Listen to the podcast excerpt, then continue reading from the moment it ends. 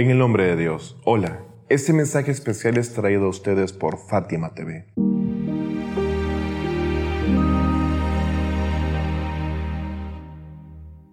Damos continuidad a la serie Conociendo la Verdad. Les recuerdo que deben de seguir esto de forma ordenada desde el primer video donde examinamos la filosofía y las razones del levantamiento del Imam al-Hussein y podrán encontrarlo en el pie de este video.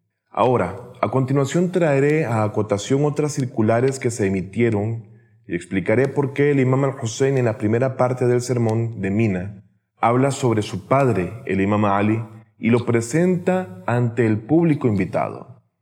El Imam al-Hussein, como dijimos, había reunido a la gente en Mina y comenzó su discurso presentando a su padre. Ahora nos hacemos la pregunta, ¿por qué?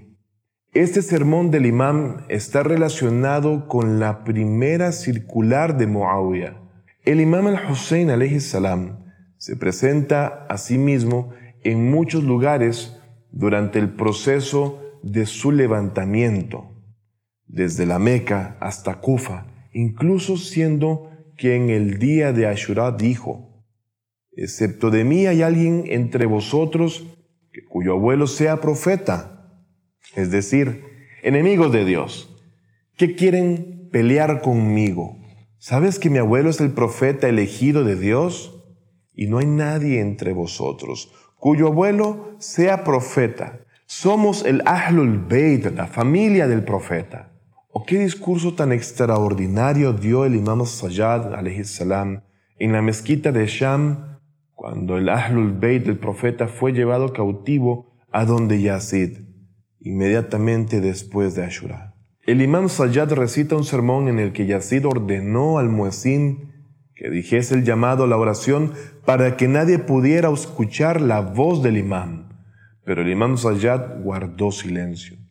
El muezzin solía decir la llamada a la oración hasta que llegaba a la sentencia. Ashhadu anna Muhammadan Rasulullah.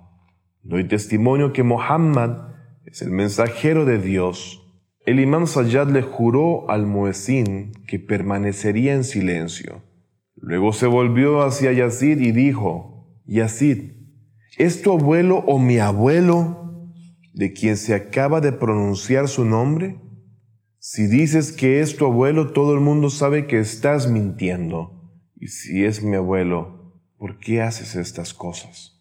El imam Sayyad, la pasea con él, pronunció este discurso para que la gente de Sham que era ignorante y desinformado, estuviesen conscientes de la verdad y se enterasen de una vez por todas de que Yazid se había aprovechado de su ignorancia. Nosotros también debemos de tener mucho cuidado de que los demás no se aprovechen de nosotros con base en aquello que desconocemos y que es que la realidad del mundo muchas veces es así y actuamos con base en nuestra ignorancia y temor y luego al ver reflejada la verdad, nos arrepentimos. Y eso es realmente muy penoso. Hablemos de lo que pasó en Karbala. El primer grupo de Obeidullah ibn Ziyad al que el imam al-Hussein se encontró en el camino fue el ejército de Hur, quien era un hombre comprensivo e inteligente. Inmediatamente al encontrarse con ellos, el imam al-Hussein la pasea con él, dio agua al ejército de Hur. Ya para la oración del mediodía, el imam le dijo a Hur, ve, ponte de pie con los compañeros y reza. Pero Hur dijo, Nunca, nosotros también oraremos detrás tuyo. Hur conocía bien al imam al-Hussein. El imam al-Hussein la pasea con él entonces recitó un sermón entre las dos oraciones y las cuestiones planteadas por el imán fueron la misma discusión sobre el Islam, llevando a la gente consciente a reconocer que el gobierno de Yazid y los omeyas querían destruir el Islam. El imam al-Hussein dijo entre las dos oraciones, estando ahí presentes Hur ibn Yazid, y sus tropas. Después de alabar a Dios, dijo, oh gente, el mensajero de Dios, la paz con él y su familia, ha dicho, Cuando un sultán soberano, soberbio y opresivo actúa considerando como legítimas aquello que el mandamiento divino prohibió, rompiendo así el pacto con Dios, y oponiéndose a la tradición profética, y gobernando entre los siervos de Dios con pecado y opresión, y alguien de entre la gente lo encuentra haciendo todo eso, sin que se le oponga a través de la acción o ni tan siquiera mediante la reprobación verbal al menos, Dios tendrá razón para que aloje a esa persona en el mismo albergue destinado a ese sultán malvado. En otras palabras, el infierno. En verdad aquellos quienes se aferraron a la obediencia a Satanás y abandonaron la obediencia a Dios misericordioso y manifestaron la corrupción, averiaron los mandamientos de Dios, monopolizaron el botín, consideraron lícitas las prohibiciones divinas y prohibieron las cosas lícitas que Dios dispuso para la humanidad. Entonces, yo soy aquel quien más merece y deber tiene para oponerme en contra de ellos. Me llegaron vuestras cartas de invitación y vuestros mensajeros me vinieron con vuestros pactos de fidelidad en el cual confirmáis no entregarme al enemigo y no abandonarme. Así que si os quedarais con vuestro pacto de fidelidad, pues alcanzarías el camino justo puesto que yo, Hussein, hijo de Ali e hijo de Fátima, quien era la hija del mensajero de Dios. Ahora no me hace falta intercambiar cartas y respuestas por medio de mensajeros, puesto que yo mismo en carne y hueso estoy presente aquí entre vosotros y mi familia está entre vuestras familias. En mí hay un ejemplo vivo para vosotros.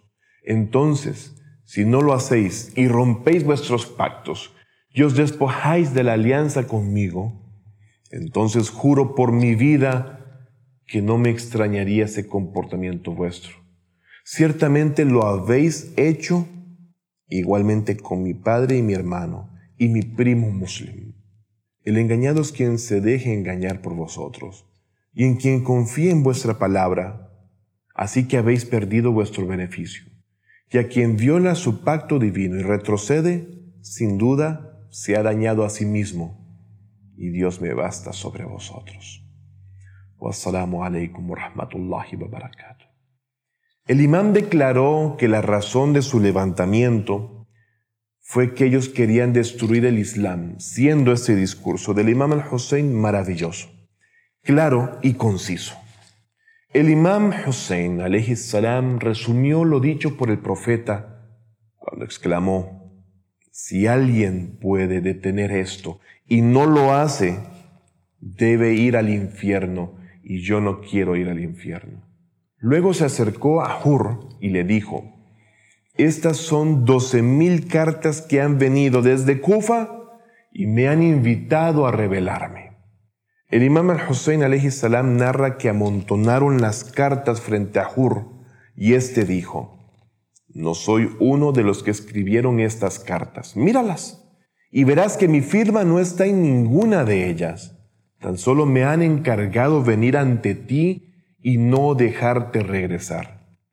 Es entonces que el imam al-Hussein sugirió, deja que tu ejército y mis compañeros se mantengan inactivos en espera.